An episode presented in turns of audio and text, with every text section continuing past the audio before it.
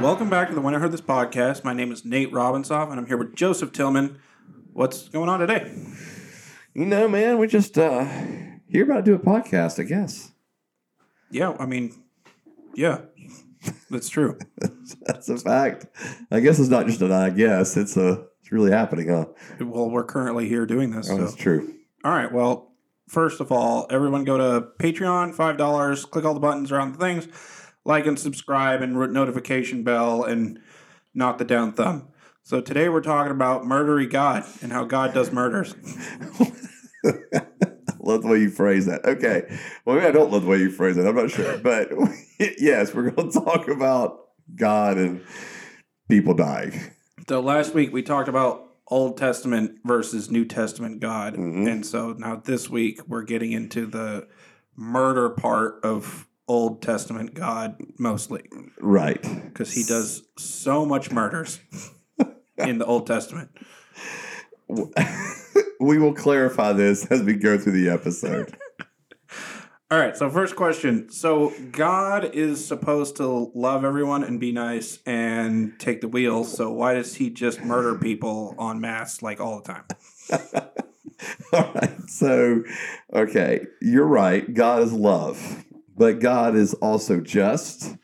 He is righteous. He is merciful. He is all powerful and all knowing. So, God is all of these things, yet He holds all of these things together at once. So, I think, unfortunately, most people want to start off with the fact of God is love, and that becomes like the first premise, right? Right. God's love. Because he's love, he needs to be nice. And therefore, conclusion, he shouldn't murder people. Okay? Right. All right. And, and I and I wouldn't use the word murder here, okay? And so I would use the word take life. All right. He does take life. I'm not I'm not disputing that. We will get into the whole, you know, murder uh, syntax here later, but You can say kill people as nicely as you want, but they're still dead. they're dead. Yeah. Yeah. I'm not denying death is happening. All right. So, but point being, I think we're starting with the wrong premise when we start with the premise of God is love. The wrong premise That's the wrong first premise of this topic or of everything. uh, of anything in which you invoke the fact that God is love, therefore, dot, dot, dot.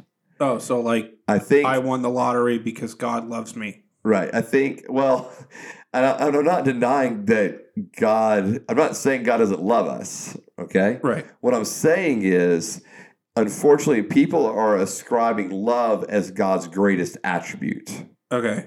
or or like that is His essence. Okay. And what I'm saying is, attribute or love is an attribute, Okay. But it is not the essence of who God is. The essence of who God is is murder. no, Okay. no. The essence of who God is is that He is holy. Okay. And by holy, what we mean by that is he is other than. Okay. So God is other than, he's unlike any of us. And so therefore, he is able to have all of these attributes love, just, you know, being, you know, being just, righteous, merciful, all powerful, all knowing. He can hold all of these attributes perfectly together. Okay. It doesn't have to be divided up. Like he doesn't have to like withhold one to act on another Okay. refrain from one to act on another. He just acts as God in complete wholeness and in unity of who he is in and of himself. And so, So murder is just one part of the wholeness of God. no, no. So, murder is an action Okay. that God is not doing because God's not murdering Okay. in the way you're phrasing it.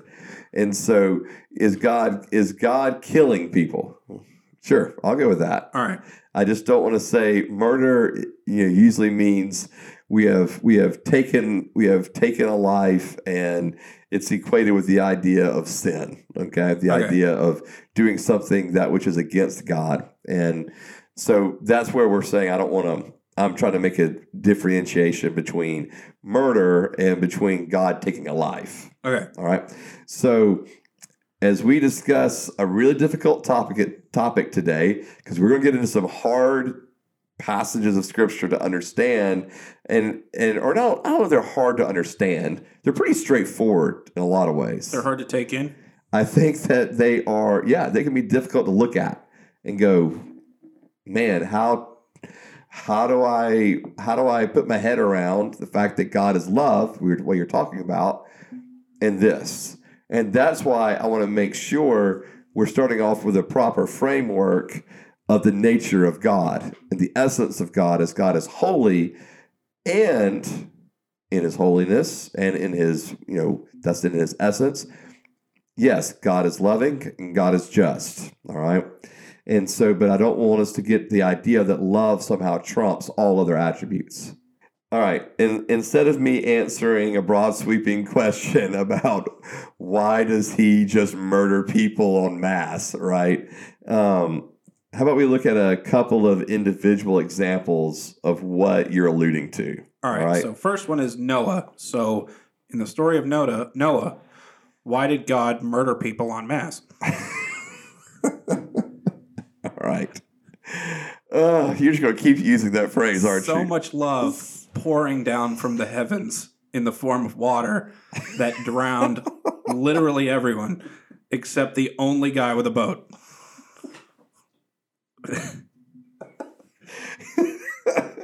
Okay, yes, that's somewhat true, true the way you framed it. Okay. so, all right. Genesis 6. All right. So, and we're using this story because it's the best form of God using magic powers or whatever to kill a lot of people. Yeah, sure. So, it's give all the magic powers, dear Lord. All right. So Genesis 6 be- is the beginning of the story of Noah. Okay. Okay. And so what Nate's referring to here is the story in which God causes a flood to go across the whole earth. And but before the flood comes, he tells an individual named Noah, who God says is righteous and is blameless among his generation. And so, in other words, Noah is someone who is walking with God, it says. Okay. And so he tells Noah to build this boat, this what's referred to as an ark, and to build this boat, and he and his family will survive the worldwide flood. And also will survive, not just they will survive, but it says bring in two of every kind. Okay.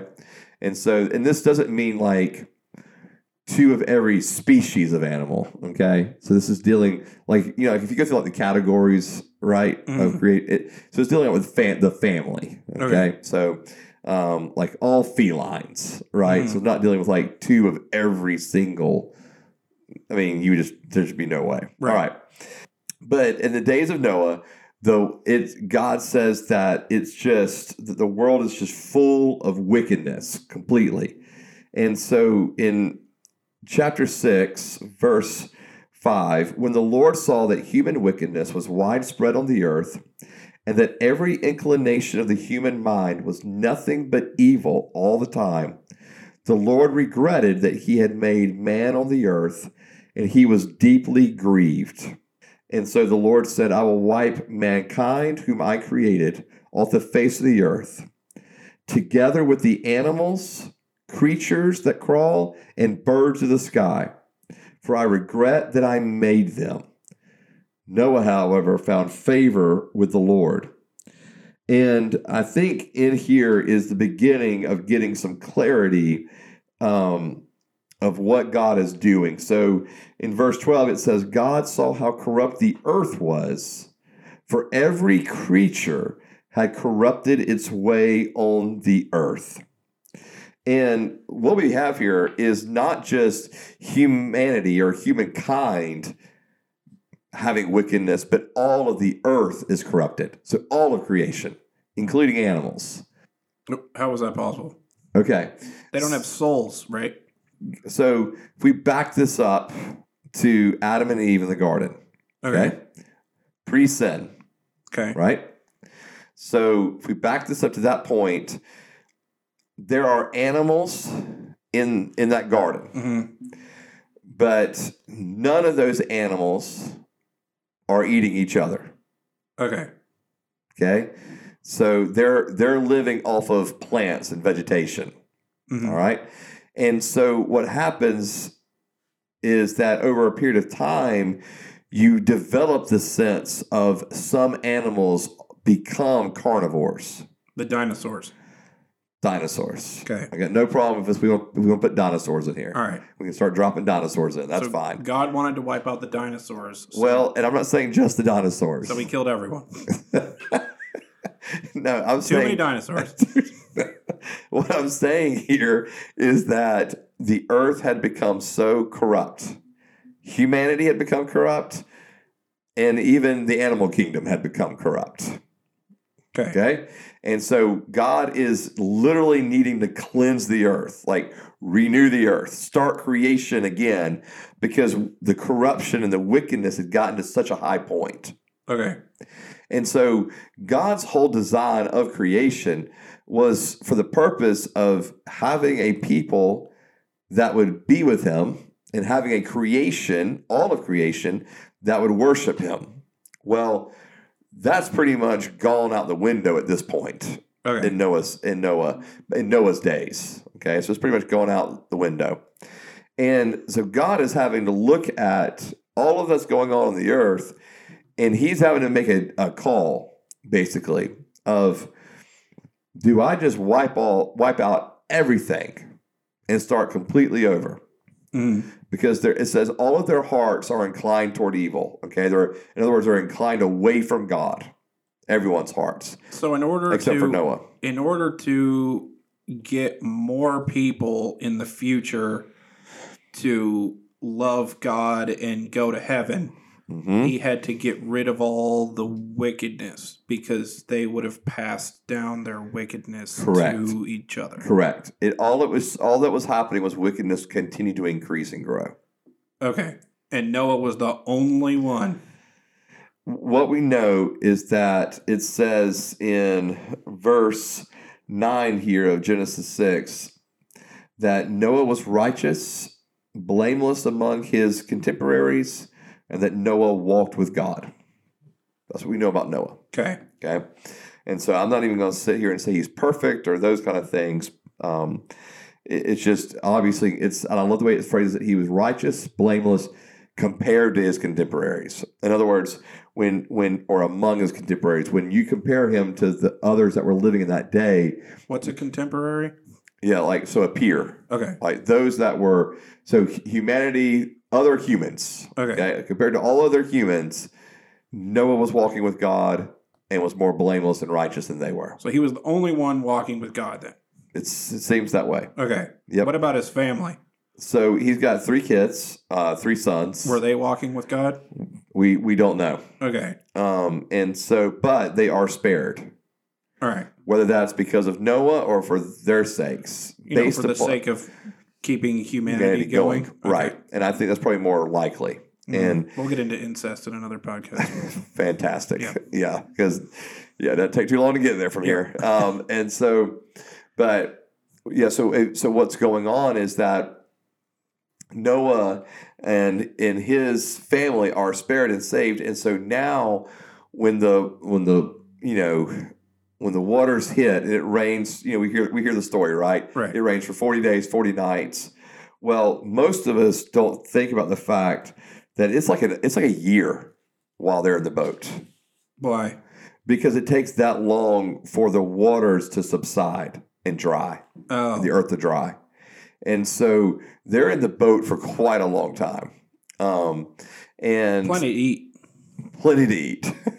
yeah, just the animals they got The- there. the Yeah, dinosaurs. the dinosaurs. and so, That's how you would have done it too. Like if you were going to get rid of one species, you would get rid of the biggest one because that would feed you for the longest.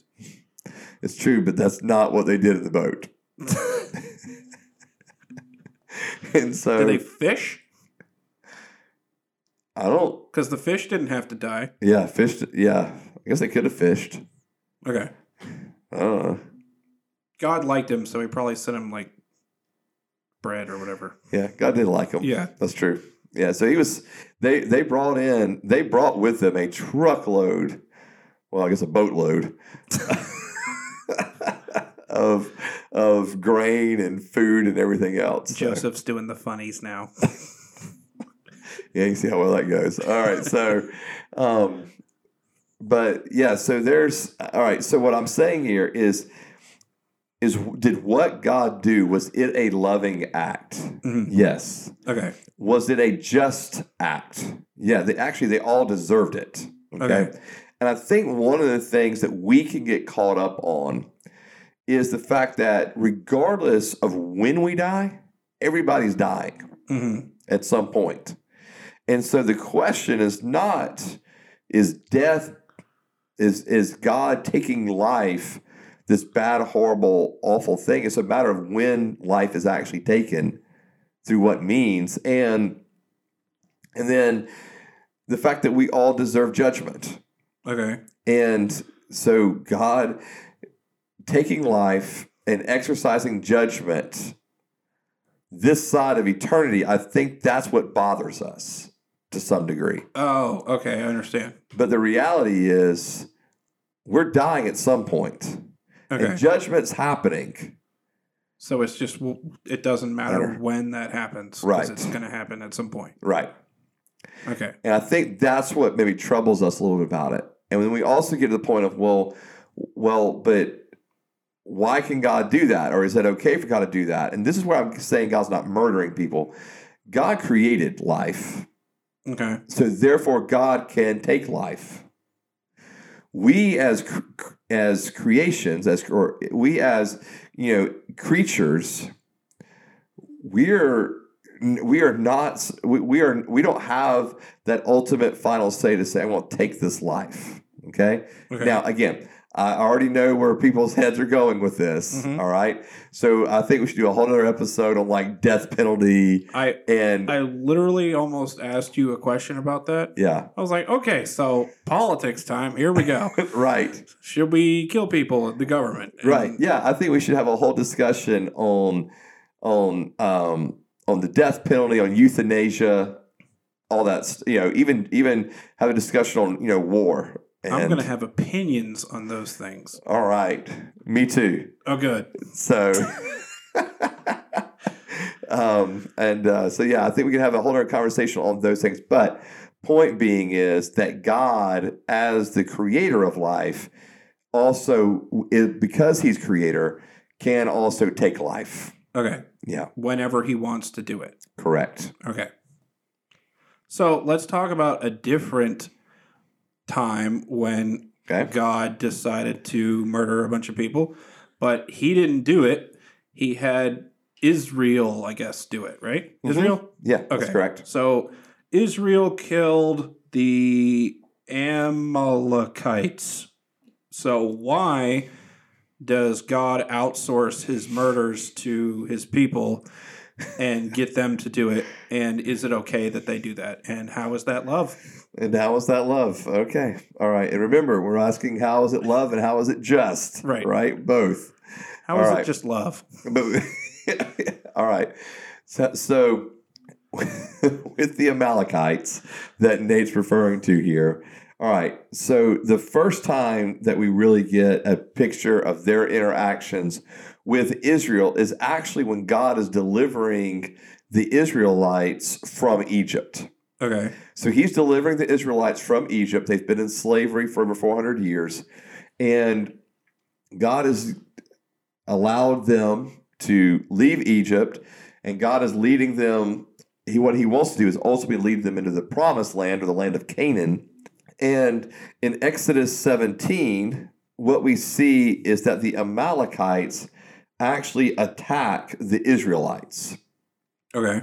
Exodus 17, what happens here is that the Amalekites and the Israelites end up having, um, or end up basically going to war or battle with each other. And this is the episode in Scripture, some people may remember this, where there's a battle going on, and Joshua is actually leading the battle. Moses is sitting up away from the battle, being able to look onto it. And as long as his arms are raised, his hands are raised, then they're actually winning that battle.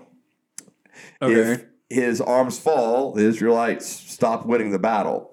And and this is the story of Aaron and Hur, and they're lifting up Moses' hands, and as long as they're doing that, Israelites are winning the battle. the Bible's weird. It's got some weird stuff in there, yeah.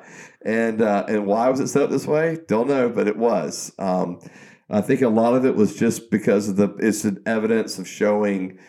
I think really what's going on at this point in time is the evidence of showing Moses' leadership and authority with the people of Israel. Okay. God is once again securing Moses' leadership for this people. Okay, so you think he was watching and like if there was someone down there he didn't like, he would just put his hands down real quick and then put him back up, like, and then get- that, that one guy got stabbed. then he was back at it. then he was back at it, and everyone else was they were all winning again. I hope that's not the way it was playing out. Um, and so, but this is uh, so they have this battle, and then ultimately the Lord tells Moses after the battle that to write down on a scroll a reminder, okay, Okay. a reminder for Joshua. Okay. And this is so amazing to me because God is telling Moses to, to write it down, have Joshua recite it and memorize it because Joshua's going to need to know this later on. Okay. And what he says is, I will completely blot out the memory of Amalek under heaven. And that sounds like a pretty intense statement, and it is because what God is saying is, I am going to completely wipe out the Amalekites.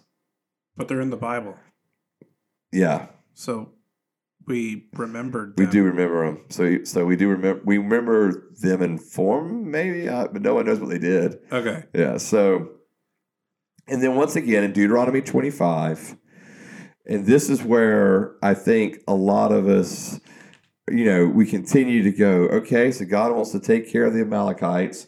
We once again have this reminder to remember what the Amalekites did to you on the journey after you left Egypt.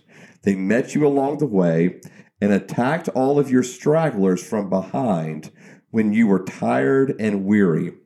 They did not fear God. And when the Lord your God gives you rest from all the enemies around you in the land the Lord your God is giving you to possess as an inheritance, blot out the memory of Amalek under heaven. Do not forget.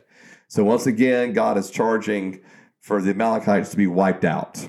And it's interesting here, we're, got, we're giving like another insight that the Amalekites were actually going from behind and killing the stragglers, which would have been the elderly people, which would have been women, which would have been children. Okay. And so they're actually picking off the weakest parts of Israel. Okay.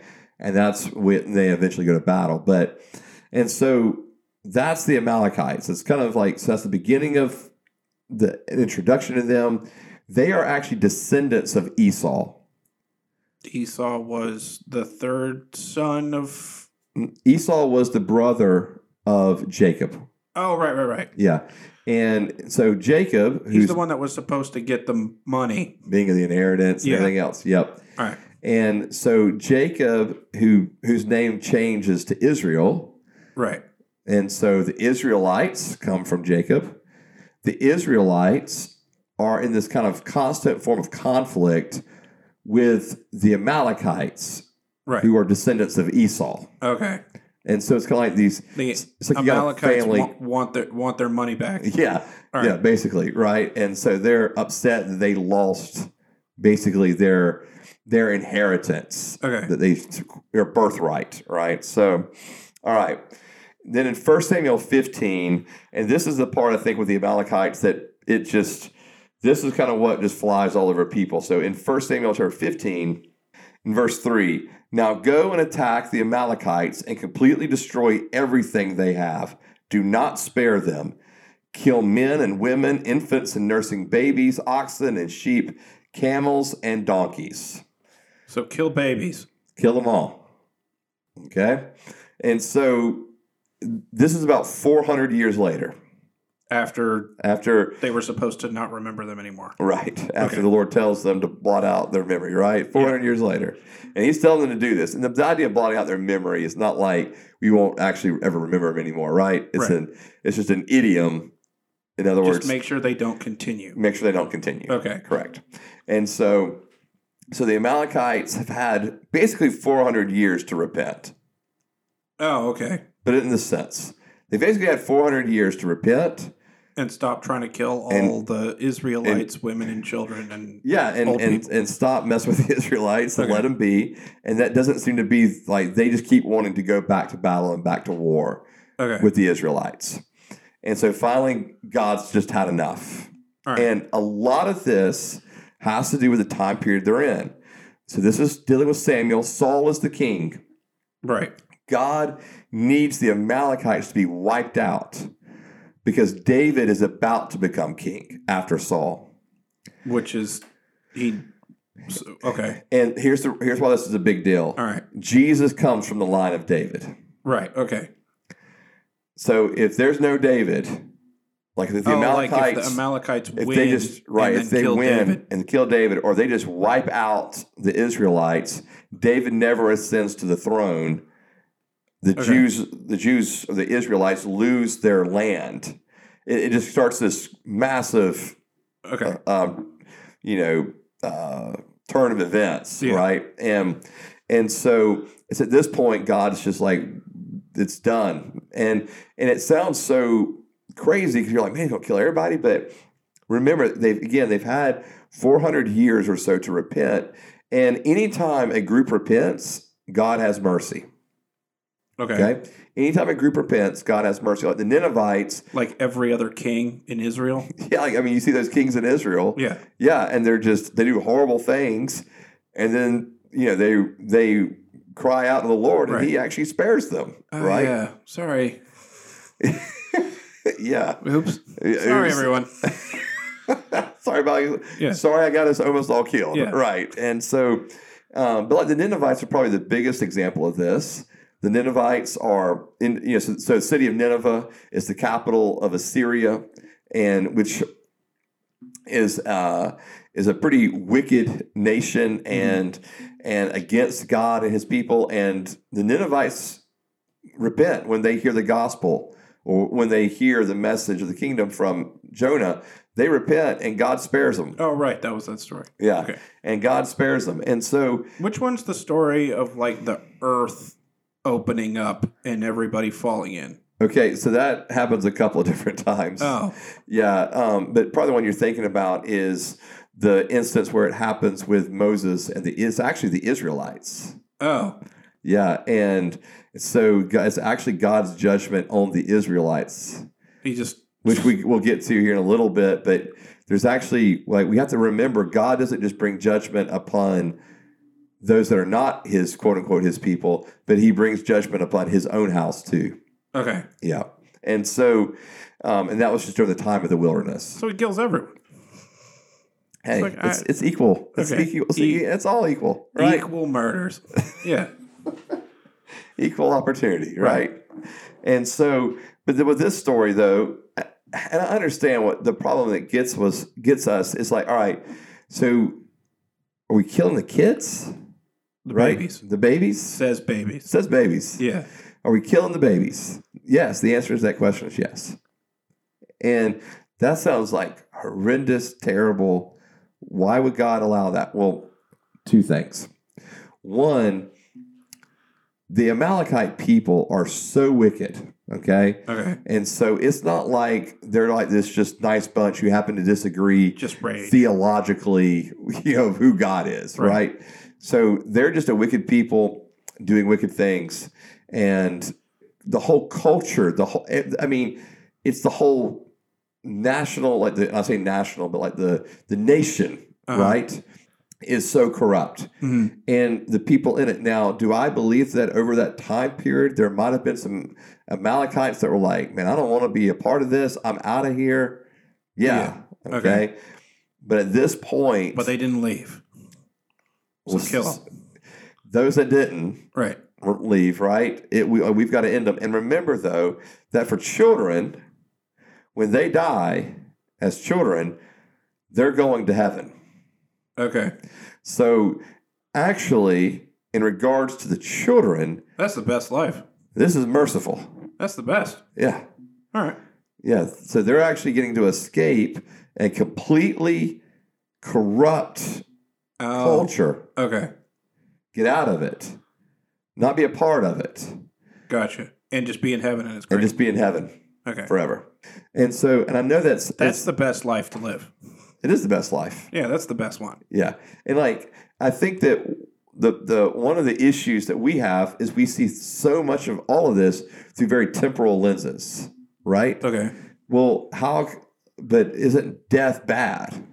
Well, not for those of us who are believers. Death is actually leading us into a better place. Okay. Okay. But even for these children in this situation, death is actually again leading them to escape cruelty, escape possibly being sacrificed because they were doing child sacrifices and everything else. And oh, as- they were? yeah, Oh. yeah. And so to escape all of this and now have the opportunity to be with the Lord forever in eternity. Okay. If the Or. Amalekites were sacrificing children to like evil spirits or whatever, does the evil spirits get the children or is God taking them to heaven? No, no, no. The children, okay, I see what you're saying. No, when children die, they're going to heaven. Okay. Yeah. So Isaiah speaks of So even if you like dedicate your your baby to the devil when Mhm. it's born, right. if it dies, hmm it's still going to heaven. Absolutely. Okay. Absolutely. Because because we're judged. Well, Isaiah talks about the time frame for a child to like at a certain point, a child begins to know right and wrong. Right. But before that time frame, Mm. yeah, if that if that baby is dedicated to Satan and that child dies, you know, whether in that moment Or part of Or- or- human sacrifice. or part of a human sacrifice later on, and, you know, a few years later or whatever, you know that and that they're a child, they're still going to go to heaven. okay. Yeah. So when we look at the Amalekites, God did use his people. Mm. Okay. And I think that when we when we see this, God using his people, that it's not just all right, God used his people to wipe out the Amalekites. is also showing to the nations around Israel that their God is with them So it's good for other people. to be able to look and see that Israel's God Okay. is this powerful, is this strong. That may again that may that may sound strange to us today, but culturally at the time, that was the way that that that countries would see things. Okay. Was oh they won this battle, oh they won this war, oh their kingdom is flourishing, therefore their God must be great. Okay. Yeah, So you just mentioned that he killed all the Amalekites, and in Noah, none of the people that he murdered were walking with God. And but we also talked about God swallowing up a bunch of Israelites. mm-hmm. So we're all like in Noah, they were all bad, Mm-hmm. like wicked or whatever. In the Amalekites were all wicked Mm-hmm. but it, were all the people that God killed in Israel wicked? Okay. So in all these instances, is God always killing just wicked people, or is he also like catching some good people in the crossfire? Uh, that's a good question. That's a really good question, actually. Yeah. So, for the example I mentioned earlier, or, uh, like, well, you had actually mentioned the time when the earth opened up. Yeah. Okay. So that was th- what's known as the rebellion um, of Korah, Okay. and he's basically rebelling against Moses and saying, "Why should you really be the leader? Okay. I should, you know, like." Maybe we don't want your leadership anymore. He's got a magic stick. That's why he's a leader. That's right, exactly. Yeah, so in Numbers chapter 16, it tells the story that you were mentioned in regards to like the earth opening up. Mhm. And what happened was, again, Korah was challenging the leadership of Moses. Okay. And so God was just, and, and Moses was put out with him, God was put out with him. And so those that were sided with Korah, all of those, all of those families. So Okay. Korah, those that were siding with him, their families were the earth just opened up, and they all just died. Okay. Yep. So it was like Lucifer and the rebellion. Mm-hmm. Something like that. Yeah. Okay. Yeah. So, well, yeah. So, what we're getting to in this is that where you see death like this, right? Okay. It's God's judgment against wickedness. Okay. Okay. And In today's terms, mhm, they could have been people who were Christian but decided to like be bad Christians and like made the conscious decision to to do it. Not just like, hey, I messed up today. yeah, yeah, yeah, like a conscious decision. Okay. Yeah. So, so this is the people of God, obviously the Old Testament, and so you see the examples of this, and then you know uh, the other example, which is a, a big one as well, is the Israelites um, being judged for their idol worship Okay. and God sends them into exile. And so, through two different movements of exile, He sends one group to Assyria, another group to Babylon. When was this? So, this was during the reign. So, right. So, what happened was so after King Solomon, Okay. so after King Oh, Solomon, okay. So the Old Testament still, after King Solomon, then Israel, re- the northern kingdom rebelled Okay. or, or not rebel. They just they were worshiping idols, and pretty much what you see is a whole history of the Northern Kingdom. All right, so after Sol, I mean, maybe real quick, after Solomon, the, the, the Israel was divided into two kingdoms: Okay. Northern Kingdom, Southern Kingdom. The Northern Kingdom, which was called Israel, had all wicked kings Okay. all the time. Just their their kings were just constantly wicked. Wasn't one good one among them. What's the deal with idols? Like, why do they always find idols? they were always assimilating the worship of of other gods and idols from other cultures. Oh, Yeah, to like gain more kingdom people. Or just because they liked those gods or they married into those gods. Oh, Yeah, and so which is what was happening a lot with the kings. They were marrying individuals that were not Israelites. gotcha. So, for Okay. example, like King Ahab marries someone who's not a uh, worshiper of Yahweh, not an Israelite. She brings her gods with her, in you know, and Oh, okay. they're assimilated in as part of the worship. Mhm. And so, um, so God eventually judges Israel. They're all sent out, uh, or they're exiled to Assyria, um, and then because Assyria came in, defeated Israel, took took away people, and then uh, you know the southern kingdom falls after that and babylon comes in and takes away exiles and, and eventually ends up just destroying the city of jerusalem and the temple and so point i think a great point in all of this is that god is not just judging those who are quote unquote outside his people Okay. he's judging his house as well Okay. um, and we actually see this in the new testament Okay. so actually, with Christians, um, I don't know if you remember in Acts chapter five the story of Ananias and Sapphira. Yeah, but and- yes, they they cheated on their taxes or something. Right? something like something like that. Okay. Yeah. Basically, they they said, "Oh yeah, we're going to give this much Right. to God," and they didn't. Okay. So they were they were lying, right? Oh. They were they were intentionally, consciously lying, okay, to the Holy Spirit. And and so in Acts 5, Ananias just falls dead. And then you know, his wife comes in and Peter basically says, "Hey, do you understand why this guy just died?" And she's like, "I don't know what happened." And then she drops dead too. Oh. And so so you Did you he just keep doing that? was that? Like, hey, do you know why she just died? Well, it does say that great fear came across all the community. So, you know, um, but yeah, so I think that it is good to realize that God wasn't just doing that even in the Old Testament. Actually, these things are happening in the New Testament as well. Okay. Yeah. And then, I mean, of course, the the the greatest judgment of all is found in Revelation. When everyone dies. Yeah.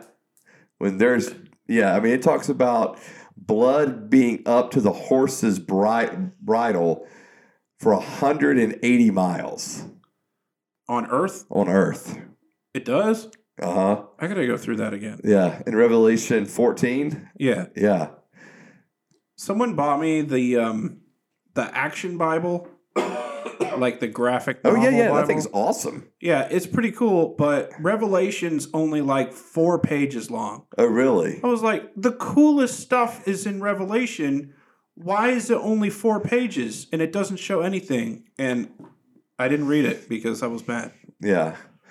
I guess it's because is it Action Bible for kids? Is that what it is? I don't know. Yeah. I wonder if, in other words, the target audience is kids. So let's don't show blood up to the horse's bridle for 180 That's miles. dope. Why would you not put that in the graphics It's in the Bible? In the- I agree with you. It's in the Bible, put it in there. Right, Let the kids ask questions. right. I, I wholeheartedly, my my my son, my oldest son, has actually both my boys have an action Yeah. Bible. Why they is she it. having sex with his dad? With her dad? right. all Put the- it in the action Bible. well, uh, I don't know, but I do agree with you that there that we don't need to sanitize Scripture. Right. Yeah, I think sometimes we feel like we have to apologize for God. R- Yeah. So Like I don't have to apologize for God. He's God, right? I I think that's one of the craziest things to me. Is like sometimes even in these discussions we're having today, it's like you're having to put God on the like like he's on the defense somehow. Well, that's why it's called apologetics, right? Right. We're not a no.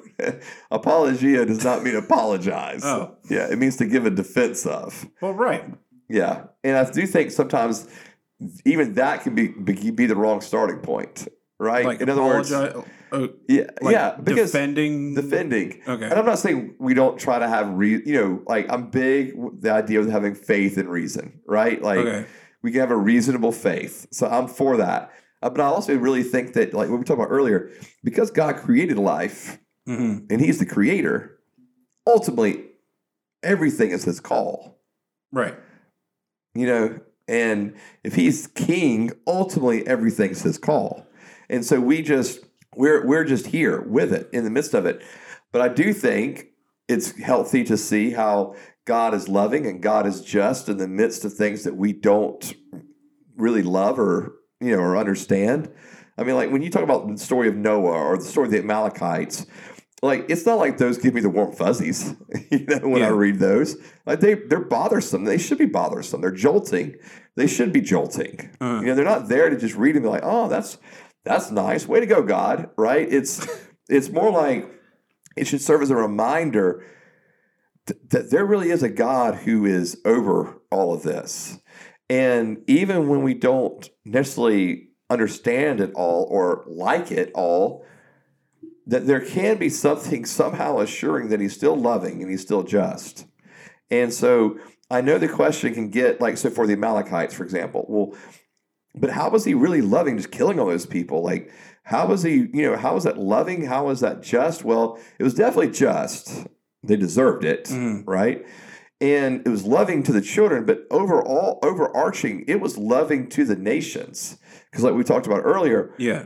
If if they had if the Amalekites had wiped out Israel, right, or they had defeated Saul and then they had defeated and then you know they David never ascended to the throne or they eventually don't get killed off by Saul, so they are able to attack David and they kill him.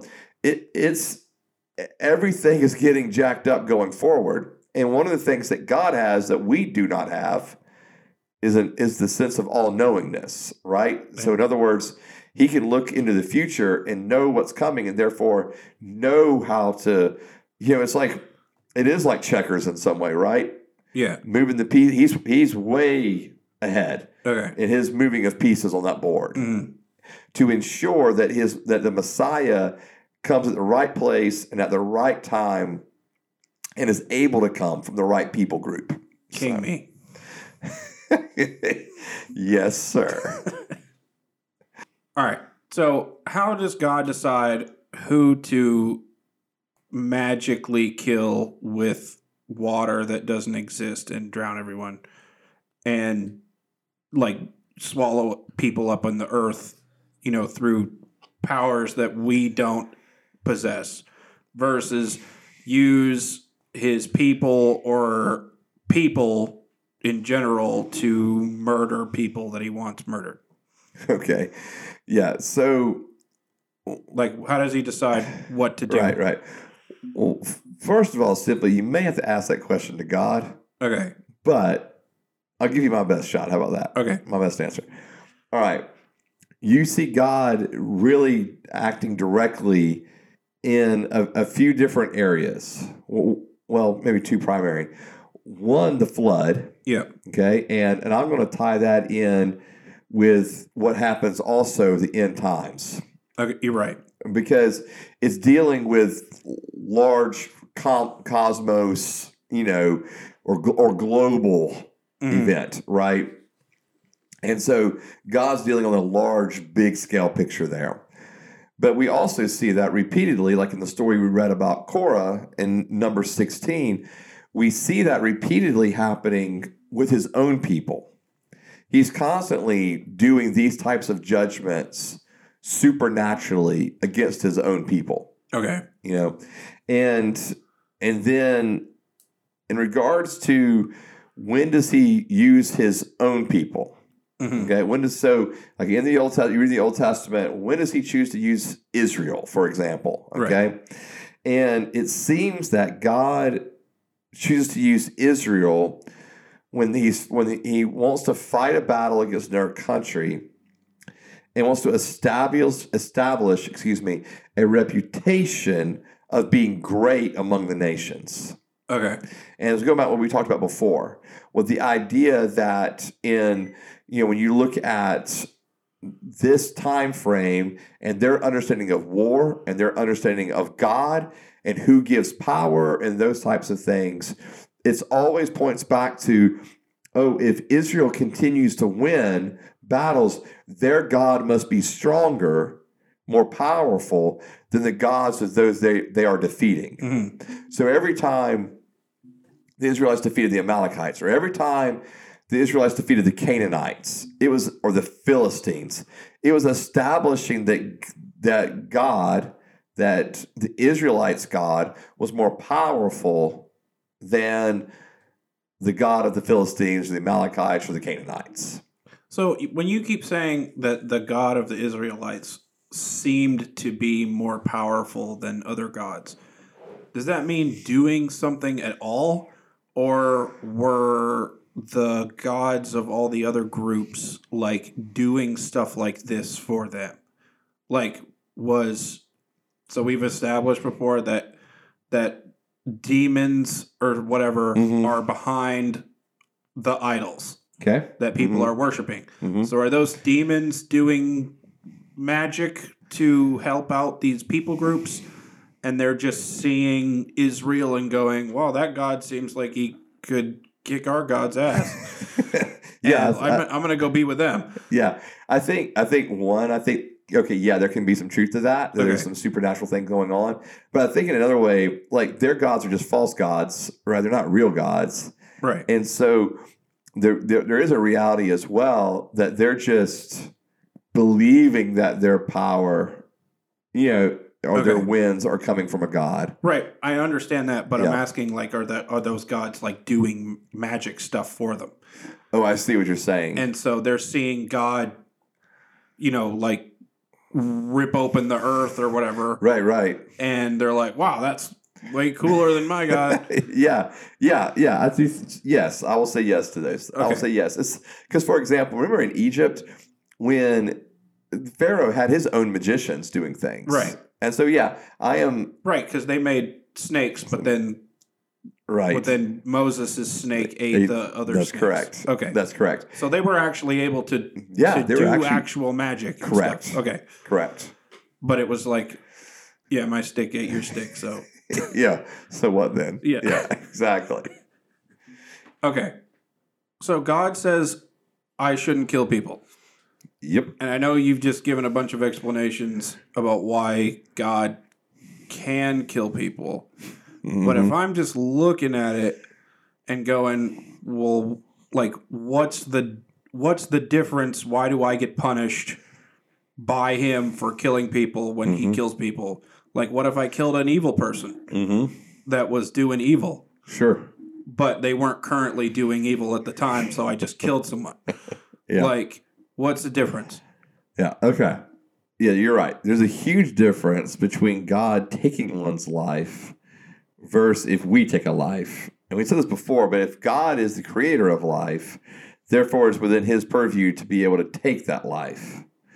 But because we're creation, we're not allowed to just take another's life. Um, and we'll have a future nuanced discussion on a you know on death penalty and euthanasia and just war theory and everything else but yes that's the biggest distinction between god as a creator and us as his creation Mhm. um, and romans actually tells us to not take vengeance for vengeance is the lord's Okay.